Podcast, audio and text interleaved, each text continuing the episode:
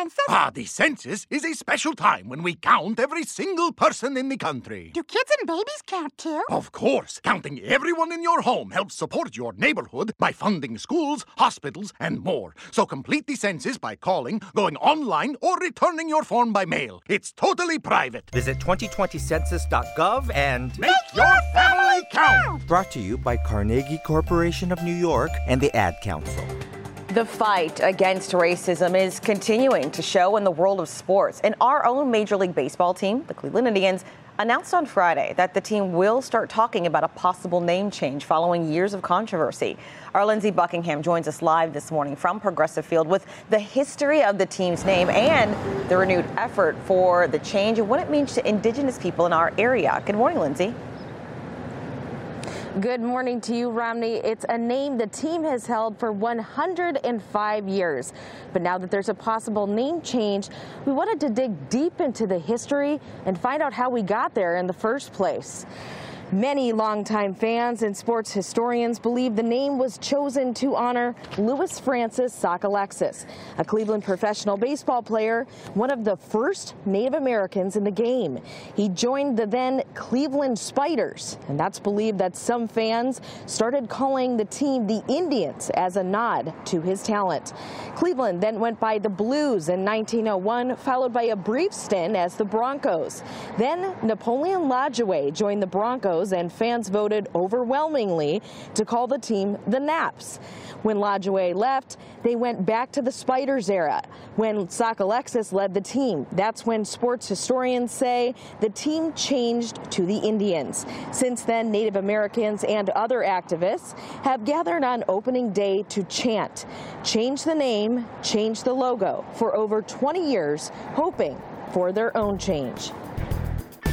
Welcome to Good Seats Still Available, a curious little podcast devoted to exploring what used to be in professional sports. Here's your host, Tim Hanlon. Hey everybody, what is the news? How you doing? My name is Tim Hanlon, and uh, this is Good Seats Still Available, our curious little podcast uh, excursion each and every week into what used to be in professional sports. Uh, we thank you for finding us, and uh, welcome, of course, to the proceedings. Uh, that clip sets the tone. Uh, well, in some way, shape, or form, it does. Unwittingly, that clip from uh, WKYC Channel 3 in Cleveland, Lindsey Buckingham reporting. No, not the Fleetwood Mac former member. Uh, as uh, we kind of get into uh, a little bit of an intrigue here with this story this week. Eric Nusbaum is our uh, our guest this week. He the return guest from our uh, episode number 158, where we talked about the uh, not so glorious uh, history of uh, of Dodger Stadium. I highly encourage you to listen to that, and of course, get the uh, book uh, dedicated to that story called "Stealing Home." Los Angeles, the Dodgers, and the lives caught in between. It's a fascinating story, and and Eric Nusbaum is a fascinating guest for a lot of different reasons. One of which is uh, his commitment to uh, writing stories about various forms of sports history, uh, and in particular from his uh, his website, his um, subscribable blog called Sports Stories, sportsstories.substack.com. Highly encourage you to uh, sign up for that and get the uh, weekly email letter from him. Uh, and uh, we we delved into uh, a whole treasure trove of some of those stories. And this week, uh, we wanted to kind of circle around one that he wrote about two years ago, around the story of the Cleveland Spiders.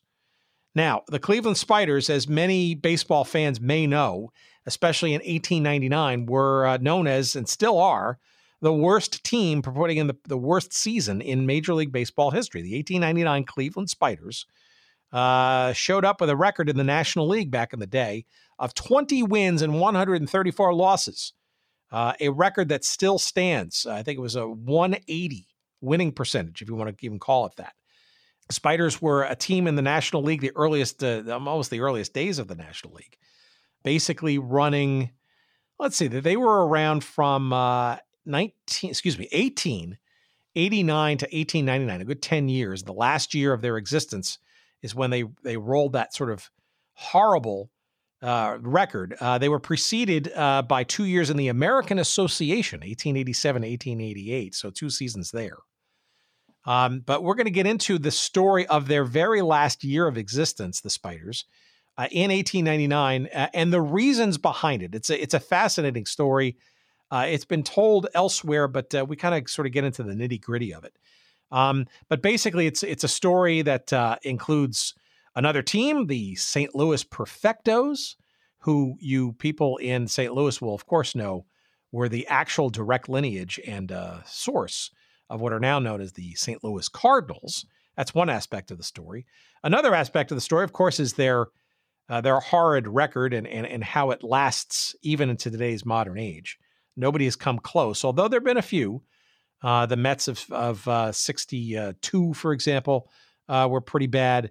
Um, there are a bunch of other teams that sort of uh, uh, approached it, but certainly nothing to the extent of the the terrible record posted by the the Cleveland Spiders.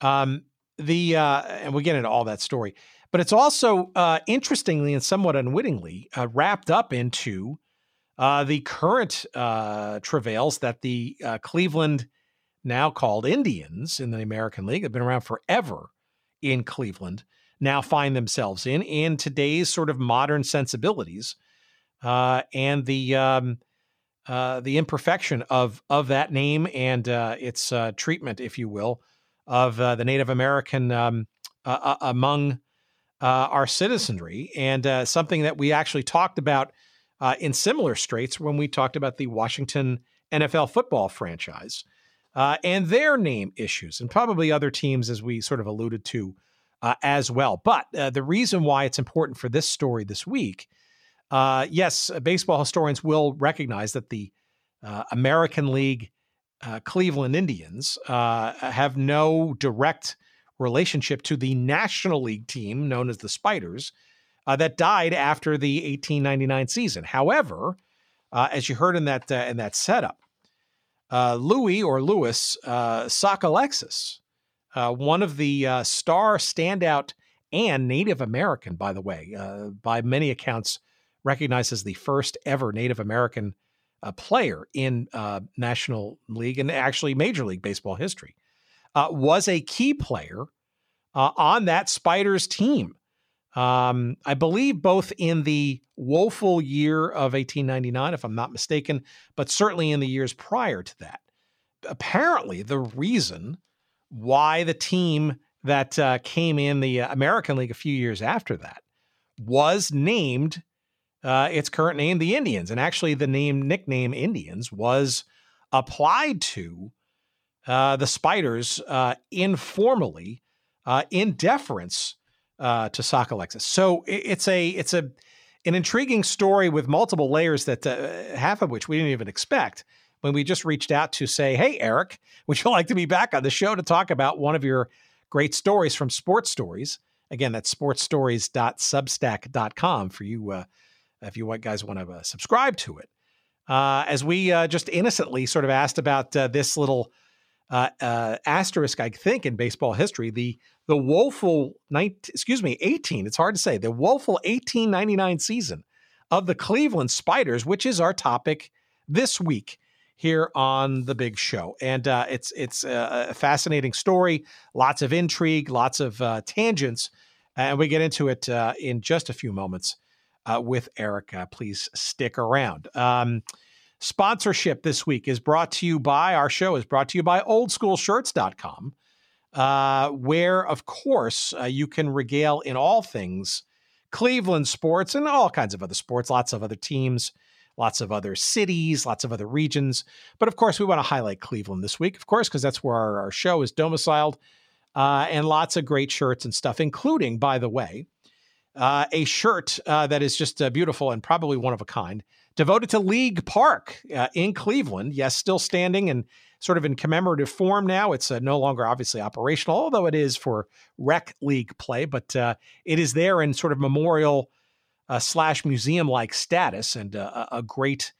nod to the history of, of, of baseball, not only in the country but in Cleveland specifically. a great Cleveland League Park shirt. It's a it's red with the beautiful outline of League Park, and that's of course where the Spiders uh, and the Blues and uh, a bunch of other iterations of Cleveland baseball uh, existed, even the Indians themselves for a long time. Uh, and uh, that is one of the very many short, uh, shirts that you will find from our friends at oldschoolshirts.com. Of course, we've got a promo code for not only for that shirt, but just about any other shirt you find there at oldschoolshirts.com. That promo code is good seats. Good seats is the promo code 10% off all of your purchases from our pals at oldschoolshirts.com. Get uh, the League Park shirt. Get, uh, I don't know, how about the uh, the Cleveland Crunch shirt? How about the old Coliseum shirt? Maybe you like to remember the Miracle at Richfield, the old Richfield Coliseum from 1976. How about the Big 30, the Big 30 CKLW uh, in uh, in commemorative T-shirt form? All kinds of Cleveland memories, as well as many other cities and many other regions and many other sports and leagues, etc. Pop culture, you name it. Old school shirts.com. That promo code Good Seats. Thank you to PF Wilson and his friends there, and uh, a tip of the hat to him and all the great uh, folks uh, in Cleveland. Now, PF is not in Cleveland; he's in Cincinnati.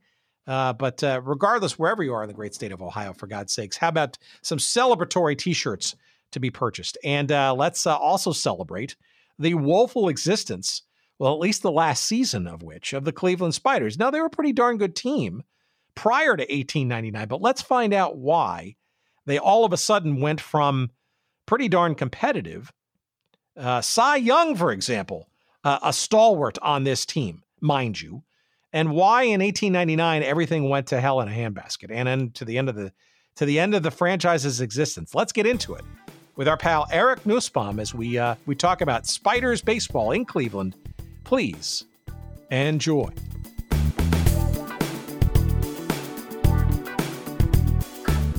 for our audience, right? Uh, not only were you uh, a great guest in the previous episode about stealing home, the, the story about uh, Dodger Stadium and its, uh, frankly, uh, uh, fr- ugly history into coming into being, right? I think everybody, you know, celebrates it and thinks it's part of the, the sort of the the hagiography of the Dodger lore. Um, and if you haven't listened to that episode, I encourage you to to, to perhaps pause this one first and, and, and make sure you download and ingest that one because it's a it's a fascinating topic. It's a great conversation, and Eric was uh, kind enough to put up with our uh, incessant questions about it. But to to regale our audience a bit about who you are, your your background, and um, maybe sort of the uh, your sort of uh, other outlet when you're not writing uh, great books and, and important books. Uh, your I guess your the, the the manner in which you express some great sports history in quote unquote sports stories your site.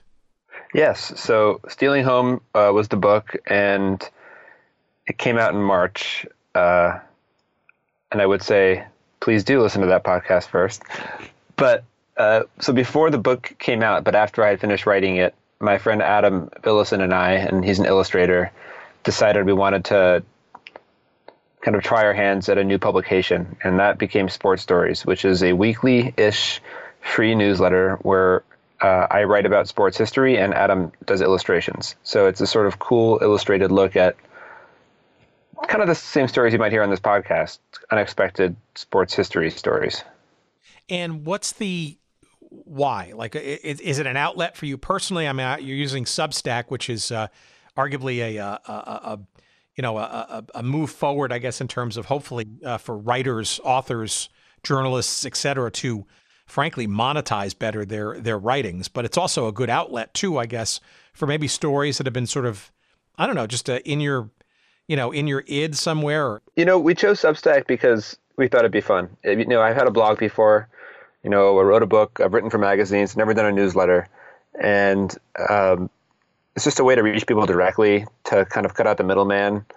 I had been working at Vice as an editor uh, for years before I wrote the book, and when the book, I knew it was coming out, and I knew I kind of needed to get back to writing publicly, partly as a way to like reintroduce myself to to the world before the book came out, because I had spent a couple years working on it and not publishing anything. So I thought a newsletter might be a fun way to do that, uh, a simple and clean way to do it. I was not really ready to go out and pitch magazine stories. I didn't have the time, to be honest. Uh, but with a newsletter, I thought, hey, I can write some stuff that I think is compelling, tell some stories that I think are interesting, and start to kind of see what happens. There wasn't a lot of pressure, and it turned out to be great. You know, we've been going for almost a year now, and you know, our audience is growing, and it's a kind of fun little community we have. Well, uh, and uh, readers uh, should know and remember from our uh, from our previous episode that's uh, sportsstories.substack.com, and you too can subscribe. Um, and Lord knows that there are probably at least a half dozen uh, stories that we could have uh, gone deep on, and and you know we reserve the right to call you back, especially if this one goes well, um, to kind of get into some of them because they do creep into and or overlay with our silly little focus, which is teams and leagues and things, all things. Uh, we get now in, into events and stuff. We've done the Tour de Trump uh, recently, for example. Uh, we probably want to do the superstars at some point soon. We have an excuse possibly to do that, etc. Around stuff that's no longer around in, in, in sort of pro and pro related uh, sports and stuff. And then one that kind of struck out to me or stuck out to me, uh, or maybe struck out is maybe more appropriate as we get into the topic. I was going to say. Thank you um, is uh, this story that I think is actually, by the time we drop this episode, is rounding its 121st anniversary, because I think October 1st uh, is the actual date and the excuse for the original story back in 2019 when you wrote it. Uh, about this team, well, it's actually teams, right? It's it's this uh, Cleveland Spiders, I guess, is sort of the obvious sort of part of the story, but it's obviously related to at least one other team way back when uh, in the earlier days of, uh, of the National League. Um, maybe a little background as to why this story and, and who who we're kind of sort of circling around. The Cleveland Spiders notable uh, for not the most uh, uh, happy of reasons. The Cleveland Spiders are the worst team in baseball history. They were awful. Uh, in the 1899 season, they went 20 and 134. Uh, they lost 40 of 41 uh, in a stretch. But it wasn't because so. But this is also a team though that existed, you know, prior to that that poor season, right? So this is around the time of the National League, kind of I want to say in its infancy, but it's certainly its earliest years.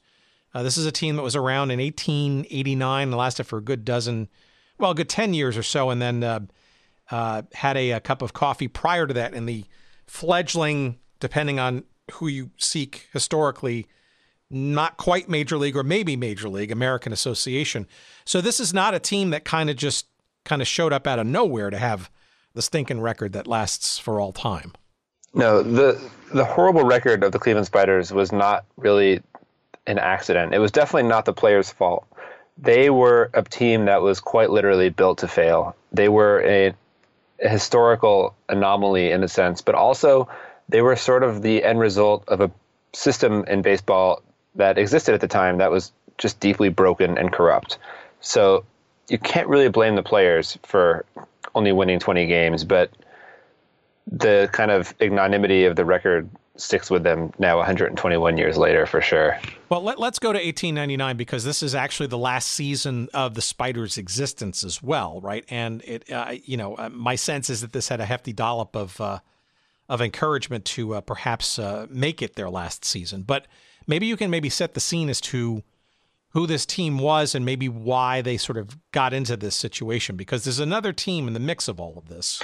Yes, absolutely. So we should start with Frank DeHaas Robinson. Frank uh, was a cable car magnate who was from the Cleveland area and became very, very rich. He had a big mustache. He had a big personality. He was sort of a kind of classic 19th century businessman, baseball owner, booster. And uh, Frank bought the Cleveland team in 1887. Uh, they they became known as the Spiders, supposedly because they they were full of tall, lanky guys and they resembled spiders physically. You can see how uh, much thought was put into baseball nicknames in the 19th century. Uh, the Spiders were a National League team. It's worth saying because the you know Cleveland baseball team now is in the American League, and they were they were Frank's Frank's thing. Um, he was a pretty good owner for the most part in the beginning. Uh, they had a decent team. They never were great. They were known for being a pain in the ass to everybody who played them. They played dirty. They fought. Uh, but there was one serious problem with baseball in Cleveland and in Ohio at the time. And it was basically Sunday baseball. Uh, the Spiders were not allowed to play on Sundays. Uh, they were legally blocked from doing so in, in Ohio. And this became a huge problem for Robinson because Sunday was the only day that everybody had off. This was before the five day work week had taken effect, before the labor movement, really. And without Sunday games, Robinson didn't feel like he could fill up his seats in a stadium. So, and, what was what was the reason for it? Was it kind of a blue law thing? Was it a sort of a this is a, a sort of a, a godly uh, day that uh, the Lord has uh, taken rest? Uh, you know, is it sort of vestiges of, of that? So, in theory, yes. In theory, it was a godly day, right? It was Sabbath. You shouldn't play baseball on the Sabbath, but bars were open in, in Ohio on Sundays also. Oh, perfect. So you have this the thing almighty where God you have of alcohol, of course. the, well, it's the classic like the enemy of my enemy is my friend, where you have Frank DeHaas Robinson and the Cleveland Spiders in the middle, and then on either side you have churches saying no Sunday baseball, and you have bars don't not wanting the competition saying no Sunday baseball. So the unholy alliance of the alcohol industry and the religion industry, I guess you call it, uh, working together to keep baseball closed on Sundays. And it got to the point where Robinson actually held a couple of protest games on Sundays, and all the players and umpires were arrested and taken off the field by the cops. So it was just not working in Cleveland for him. Uh, so all, as that's all happening, we should take a look at the other team in this equation, and that team is called the St. Louis Perfectos. They are another National League team. Uh, they have another sort of charismatic, kind of crazy owner, a guy named Chris von der Ahe. Ah, it's like a German name. A H E is how you spell it. Uh, so he was sort of a self-aggrandizer and you know huckster to a certain extent. He kind of wanted to like make baseball, you know, big entertainment, put the stadium in a theme park, that kind of stuff. Um, Which, by the way, it seems to square with a lot of sort of the personalities. By the way, the players themselves too, right? I, we're talking the earliest years of of of the professional game in baseball. I mean, 1876 and onward, right? But still, they're roguish is a kind and gentle term for some of these uh, characters. But characters maybe is the, actually the better word, and and it, that seemed to be not just a player thing, but an ownership thing too. Yes, absolutely. It's totally an ownership thing. Uh, baseball was sort of a vaudevillian deal. I mean, it was it was entertainment, like it still is, but it, you know, it looked different then. The sport was different as it was played, and also as it was experienced by fans and as it was promoted. Uh, it was much more of a wild, wild west sort of attitude, and in St. Louis, uh, that wild, wild west attitude ended up sort of costing this owner Chris von his team I'm not sure if I'm pronouncing his name right, to be honest. I didn't actually hear it when I was writing the story. Well, the good news is he's not around to challenge it. So let's just. That's true. You, you probably That's true. about it than anybody. So. Uh, so the short version of this is that the Perfectos are, are, are a fine team, but their owner's going broke. The stadium burned down. He needs to sell the team in a hurry. And Frank Robinson gets wind of this. And he does something that you could do at the time, but you can't do now he buys the Perfectos. So now Frank Robinson owns the Cleveland Spiders and the St. Louis Perfectos. What a good position to be in for an owner. Uh, and obviously, the first thing he does is he says, screw you to Cleveland, and he trades, quote unquote, all the best players on the Spiders team to St. Louis for all their worst players, uh, in effect, creating a super team in St. Louis and creating the opposite of a super team in Cleveland. Uh, he then transferred ownership of the Cleveland team, the Spiders, to his brother, and basically just said, "I'm done with you, Cleveland. The Spiders are going to be terrible, and the Perfectos are going to be great." So okay, so let's let's uh, let's unpack that a little bit. So the the the Robinsons Robinson, excuse me. Uh, say it, Robinson. Robinson. I've been saying his name wrong. It's Robison. It's, Robison. it's okay. Not Robinson. Okay, good. Well, th- oh, they're not around either, so you know whatever we want to call them. But the Robison, but the, but they felt that St. Louis and these these the renamed Browns, by the way, the first ever incarnation of the St. Louis Browns was renamed this the um, uh, the Perfectos, which I think is a far better name, by the way, and you wonder why it doesn't exist today. But I digress. Well, we'll find out what their name became. Ah, okay, good. Well, let's see. There you go. So, uh, hint, hint, wink, wink. So, so why St. Louis as a perceived better market? Uh, I'm, I'm, guessing they felt that the, a good team in St. Louis would be a better attraction, maybe in a better business proposition than in, than anything similar in Cleveland. I, why is that? I don't think it was really about the city. I think it was about the political circumstances in the city. I think. Ah, got it. You know, in St. Louis, Robison, I'm going to just be hard on myself about that mispronunciation for the last 15 minutes. Uh, he had a chance to build a successful business he wanted to build there and to have a successful team. And he felt that the powers that be in Cleveland, be they, you know, godly powers or, you know, the powers of the booze business, didn't didn't want him to to be all he could be. So his way of solving that problem was to just take his ball and leave town. Now, this was a pretty darn good team Cleveland was in the season prior in 1898, right? So there were some real star players, right? So this was not this the, these shenanigans were, were a pretty serious deal in terms of altering the quality and the balance of, of, of play in the National League.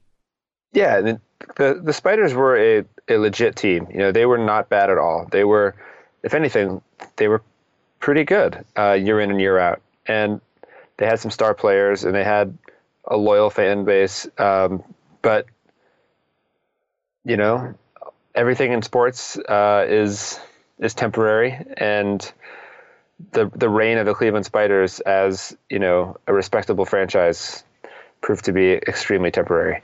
Well, so it's interesting. I mean, there's some Hall of Famers here, right? Cy Young being among them. Uh, that's now uh, going to be uh, domiciled in St. Louis, going from Cleveland. Uh, Jesse Burkett and Bobby Wallace. These are all, uh, even their manager Patsy uh, Tebeau. These are all Hall of Fame uh, types that, you know, now are, are, are domiciled in St. Louis. So how does this sort of how does this sort of play out? Because who does Cleveland get in return?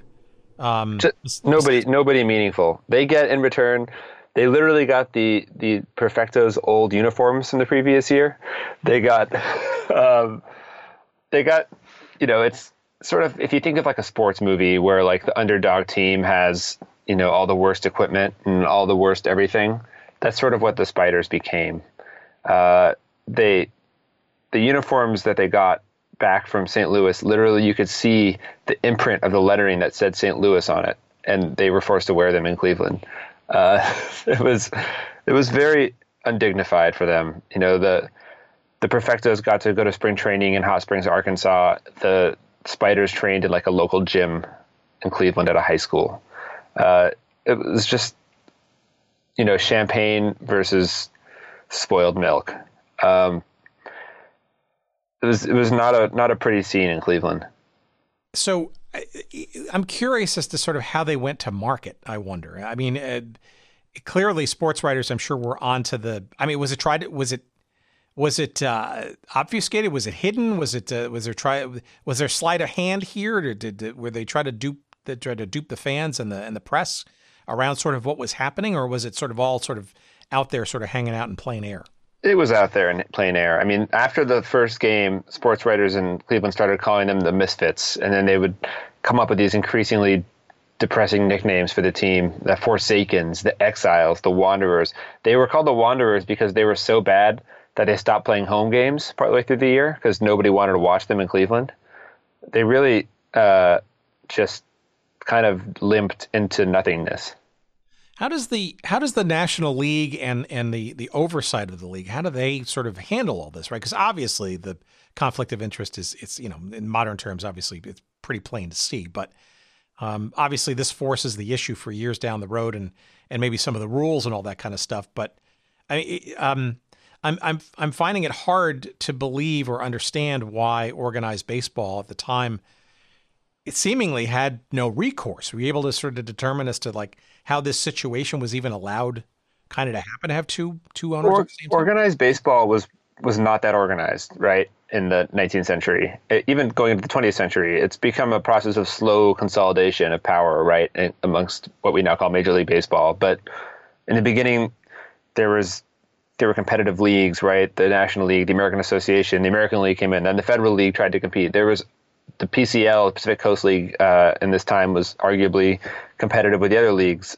The the whole world of baseball was just so different. It was a different landscape, and to be fair to the National League, after this season, the same thing, by the way, was happening simultaneously in the National League with the Brooklyn Superbas and the Baltimore Orioles.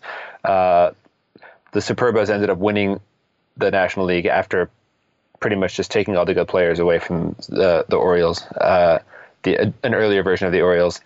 That after that year, uh, this practice, which was called syndicate ownership, became uh, outlawed. So, so to be fair, Frank Frank Robison and the owners of the of the Superbas and Orioles uh, did kind of get a slap on the wrist, and this practice was banned. Um, I thought it was interesting. There was uh, doing some research. I saw that the uh, Cleveland Plain Dealer. Um, so first of all, the first game that they played was was against the Perfectos, the Spiders, huh? And I thought it was interesting because April sixteenth, eighteen ninety nine, the Plain Dealer, the writer said, I think the quote was, or the uh, the headline was, "The farce has begun." Um, so it's obviously pretty clear that this was not going to go well, and it, and they seem to live up to that to that promise. I mean, was there any fighting spirit in this team? Was there any potential ray of hope, or was it just was everybody in the tank and and or it was just? I mean, I, am just wondering if if players on that roster, the management, the manager, uh, fans, anybody, you know, uh, or was it just kind of, you know, a lost cause from the very beginning? Because you'd think that maybe, you know, some of the better story, of course, would be that these young know nothings or these traded. Uh, uh afterthoughts, you know, kind of bonded as a team and kind of uh, got going and kind of made stuff happen. But clearly that wasn't the case. I just wonder how, just how desperate and lost a cause it was and how early in the season. I think it was immediately lost. Uh, to be honest, I don't think there really ever was a, a, a sense of hope. A lot of the trades that happened, you know, a lot of the sort of activity is also worth pointing out. I don't think I said this in the article it happened right before the season. So Robison traded, you know, Patsy Tebeau and Cy Young and all these guys to St. Louis almost immediately before the season started. I think in late March, and so it wasn't like Cleveland had a lot of time to recover after losing all their best players. They were just sort of uh, emptied out, and that was that. Yeah, it's interesting because it looks like Robison, you know, even publicly went to uh, lengths to to basically say that he's going to basically run this thing as a as a sideshow. So I you wonder.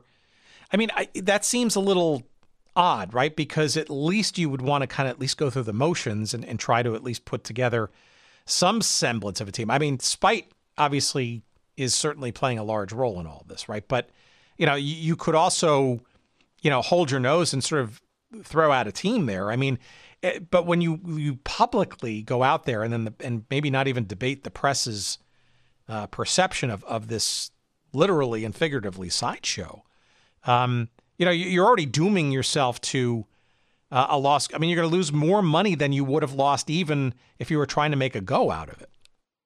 Yeah, I think I don't know. I mean, maybe he thought I'm not going to invest any money into this, and I'll just you know consider this part of the cost of the perfectos. You know, I get to own a better team, and I paid very little for that team, so it's okay if I if I lose a little bit.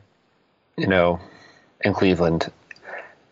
I'm not sure exactly what his thinking was. You know, at the very least, he was able to, you know, create a really good good franchise in St. Louis and really like plant the seeds for what would become one of the greatest franchises in sports history with this, you know, very, very sketchy turn of events.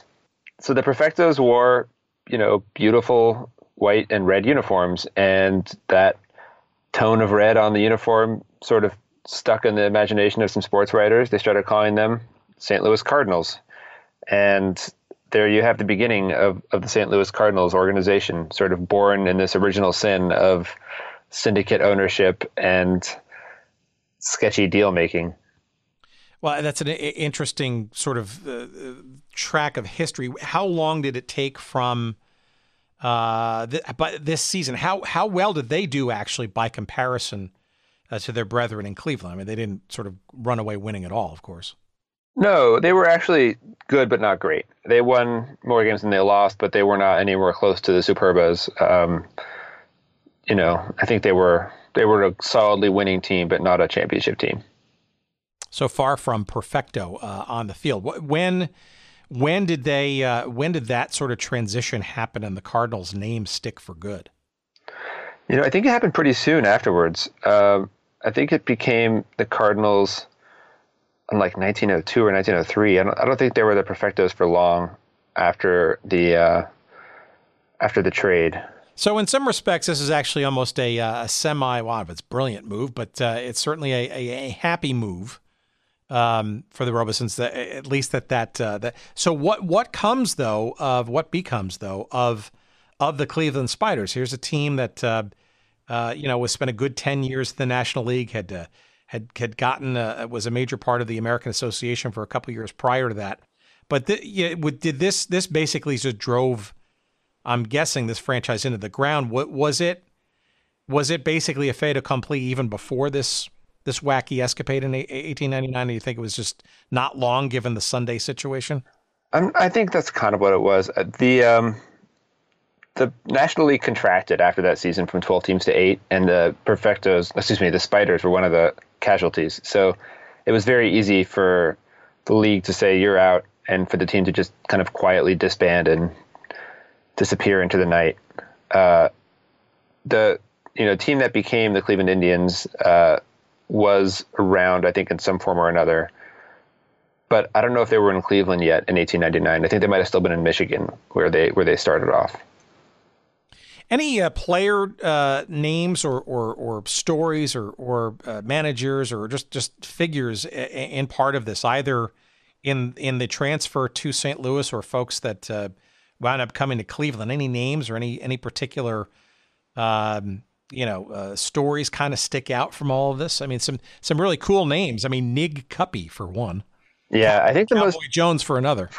I think the most interesting player uh, from the Cleveland Spiders history is Louis Sockalexis, and he was he was the first Native American player in baseball history. Uh, well, you know, officially speaking, and at a time you know when obviously the sport was extremely segregated. Uh, for some reason, he was able to play, and uh, he was extremely talented. Uh, he came from Maine, and he also was an extremely troubled guy. And when the uh, when the team sort of made its its move, the team by I mean I mean the good players on the Cleveland Spiders when they made their joint move to, to St. Louis, uh, Louis Sockalexis didn't come along, in part because I think he had been drinking a lot and they just didn't feel like he had it anymore. Uh, but it's kind of compelling to think about what could have happened, you know, had he had the long career that that he might have had he not been battling alcoholism.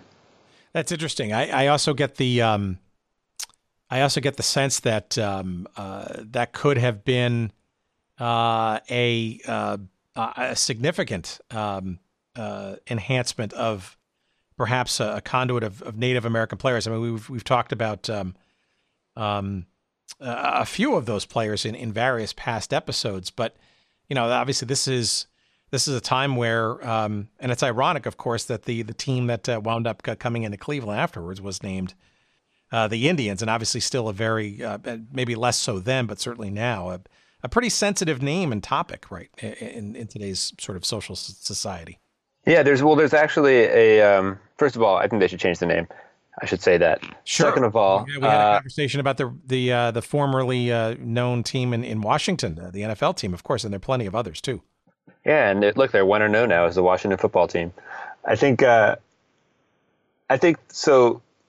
I think that the name Cleveland Indians actually came as a you know sort of backwards tribute to Louis Sockalexis. Uh, that his his legacy is is why the team became called the Indians. Yeah, that's interesting. And uh, people like Chief Meyers and, and, and, some others, right? I mean, I, I, um, I think that's that's that's a very uh, interesting background. And look, and you think about it, we we had this in this conversation about uh, about the Washington NFL franchise last week.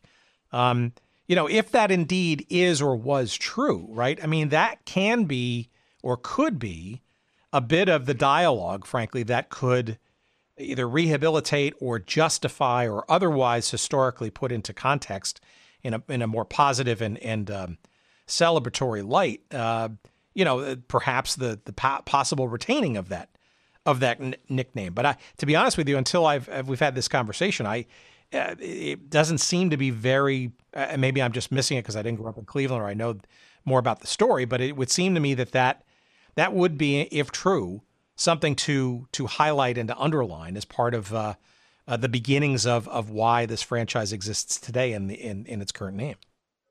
Yeah, I mean, I would I would like to see them try to make that case. Uh, you know, without coming off as completely disingenuous. I, I, think that the fact that Chief Wahoo has existed up until just this year, uh, sort of,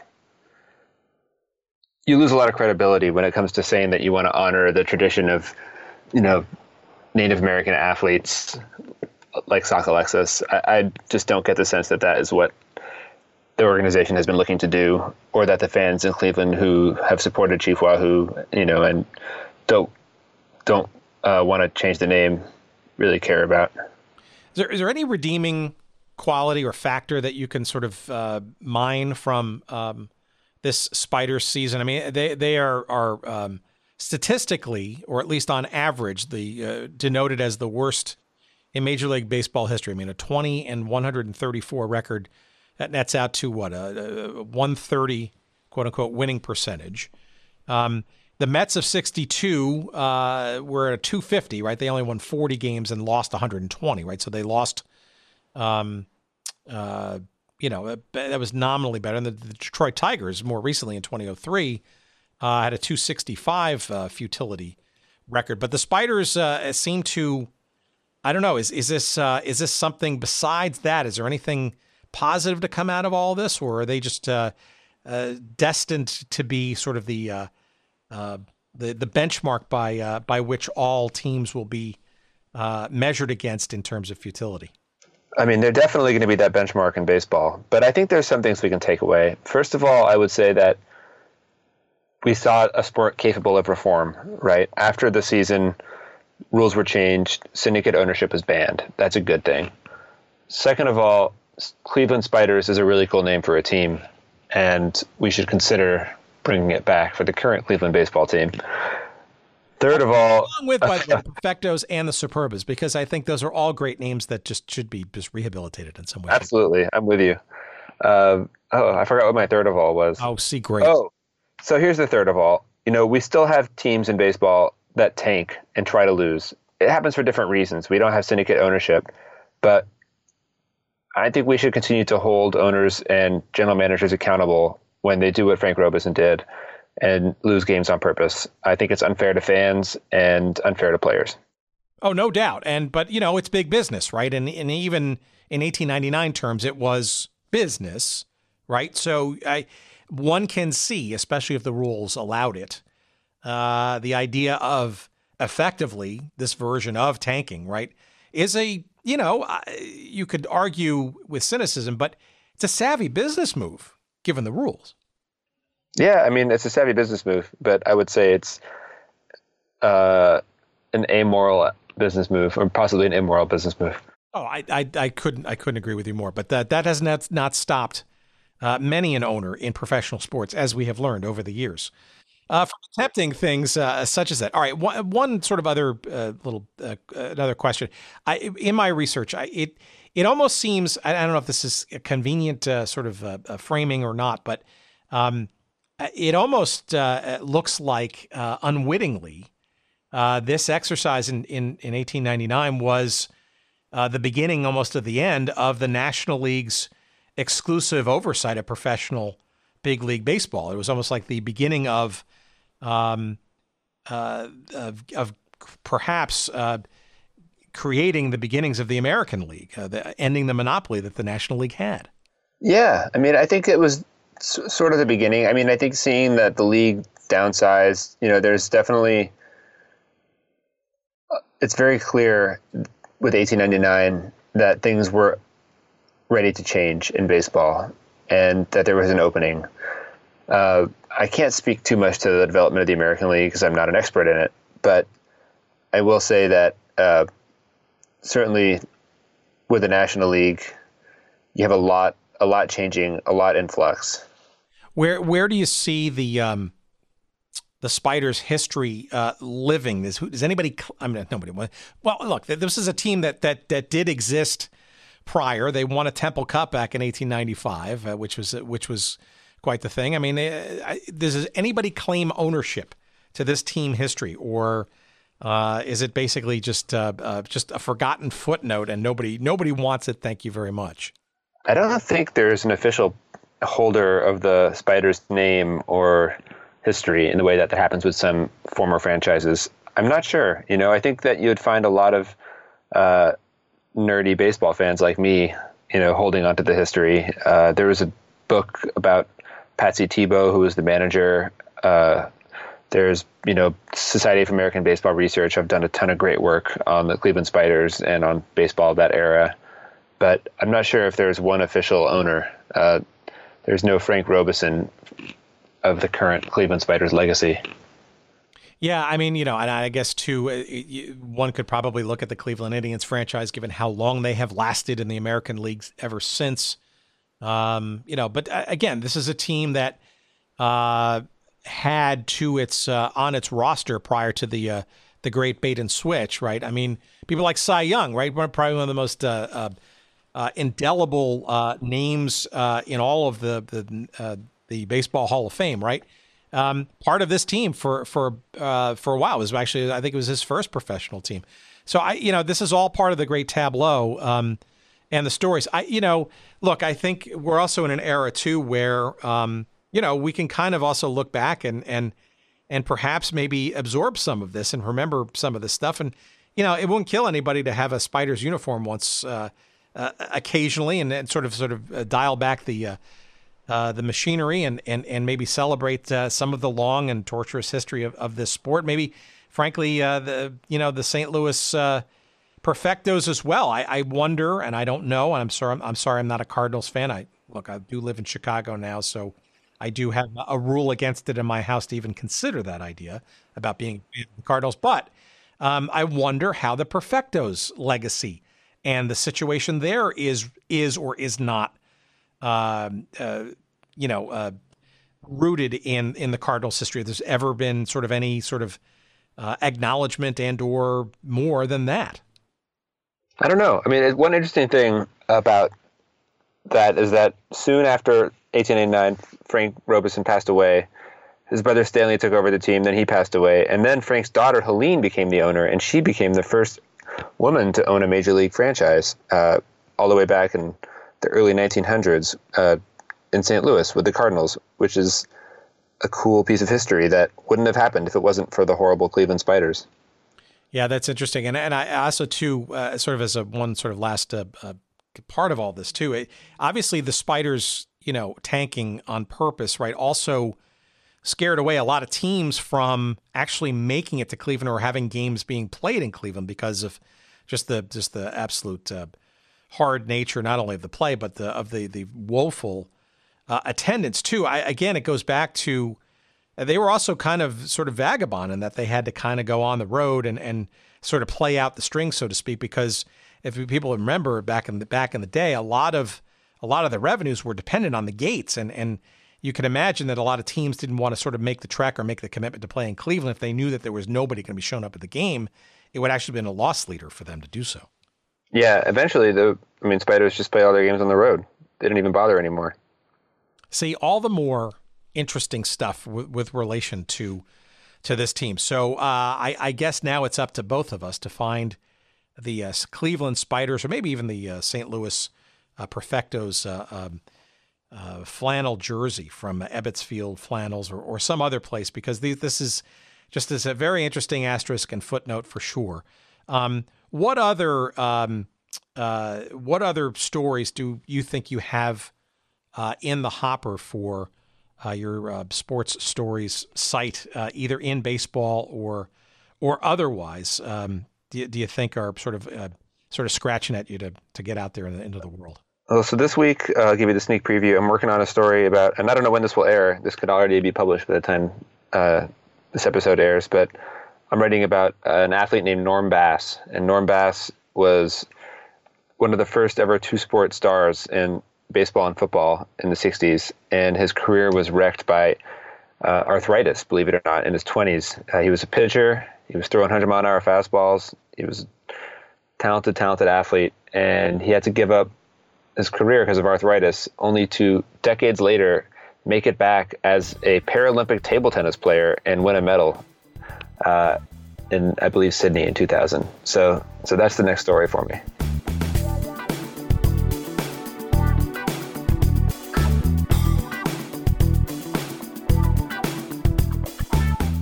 All right, our thanks to Eric, and uh, let's uh, tell you where you can find all kinds of stuff from him. Of course, uh, the website from which we picked this story, which is called Spiders and Perfectos, uh, is uh, at uh, Eric's awesome site and the one that you can subscribe to for free. It's called Sports Stories, and it's found at sportsstories.substack.com. Again, that's sportsstories.substack.com. You can, again, subscribe for free and, uh, and enjoy all these great uh, history uh, stories in and around sports, both uh, past, uh, mostly past, a little bit of present as well.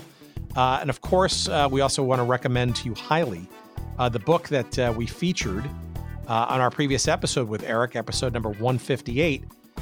devoted to the story of Dodger Stadium. The book is called Stealing Home and uh, it's the story uh, of not the not so pretty history of the development of that stadium and, uh, and the legacy that uh, it leaves behind and, and haunts, frankly, still uh, to this day. Highly recommended read and an, an excellent work uh, at that. Now, um, let's see, on our website at goodseatsstillavailable.com, not only will you find that old episode, but you can also find, for example, all of our old episodes, but maybe, for example, episode 110 with our pal Ken Krsolovic, uh, where we talk about Cleveland's uh, League Park, right, where the uh, the Spiders played, uh, the Indians played in some of their earlier years, etc. Very uh, a legacy ballpark, uh, commemorated today, still standing and revered in baseball circles as well as in Cleveland sports history, of course. there's a museum there, there's a gift store, and all that kind of stuff. You can even play, I think, rec league baseball still in the shadows or in the the outline of the original park. It's uh, it's terrific, and it's a great conversation that we had with Ken uh, back uh, almost a year plus ago. Uh, and uh, like I said, all of our old episodes, all 180 plus of them, uh, can be found, streamed, downloaded, whatever, at goodseatsstillavailable.com. The easiest way, of course, to get all the episodes is just to simply subscribe to us wherever you get podcasts, wherever you, you know, that could be Spotify, it could be Apple, it could be Google. I don't care where you get them uh, just subscribe, maybe even rate and review us for God's sakes. Give us a little five star rating. We'd appreciate that. Uh, let's see, you can follow us on social media too, of course. Uh, on Twitter, you'll find us at Good Seats Still. On Instagram, we're at Good Seats Still Available. Uh, there's a little Facebook uh, page devoted to us as well. Just uh, follow us there. If you want to send us some email, you can do that too. How about at hello at goodseatsstillavailable.com? That's pretty easy to do. And uh, of course, when you're on the website, you can also subscribe to our little email newsletter, which we send out every Sunday or so. Um, no direct link to that, but you just uh, scurry around the site there. You'll find it just uh, give us your email and your name, and uh, away you and we will go uh, in the weeks to come. Our thanks, of course, to Jerry Payne, Jerry Payne, Audio Excellence, uh, for his editing skills this week. We appreciate it, of course. And uh, we uh, thank you, of course, for listening thus far. And uh, why not? How about a little, uh, a little fun little ditty uh, to take us out? Uh, let's do it. Okay, let's let's go back. Let's go way back. This song Uh, is the uh, perhaps one of the uh, earliest known recordings of the now very well-known song. it's Harry McDonough and the Haydn Quartet. Uh, and of course, it is uh, Take Me Out to the Ball Game. This was recorded, we think, uh, roughly around 1907, 1908 or so. Uh, about uh, 10 years after our little story with the spiders, but uh, it it does it sets the tone and hopefully puts a little smile on your heart as we send you on your way. Okay, let's take us out to the ball game. Take care, everybody. We'll see you next week. Bye bye.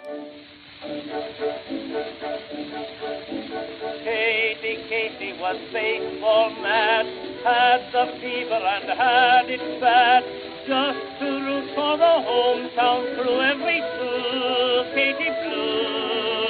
On a Saturday, her young beau called to see if she'd like to go to see a show, but Miss Kate said no. I'll tell you what you can do. Takes me out to the ball game, takes me out with the crowd.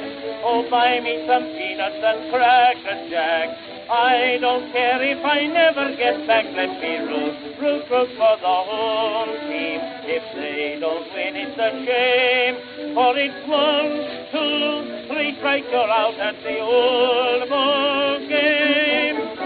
Takes me out to the ball game. Takes me out with the crowd. Oh, buy me some peanuts and cracker jack. I don't care if I never get back. Let me root, root, root for the whole team. If they don't win, it's a shame. For it's one, two, three strikes, you're out at the old ball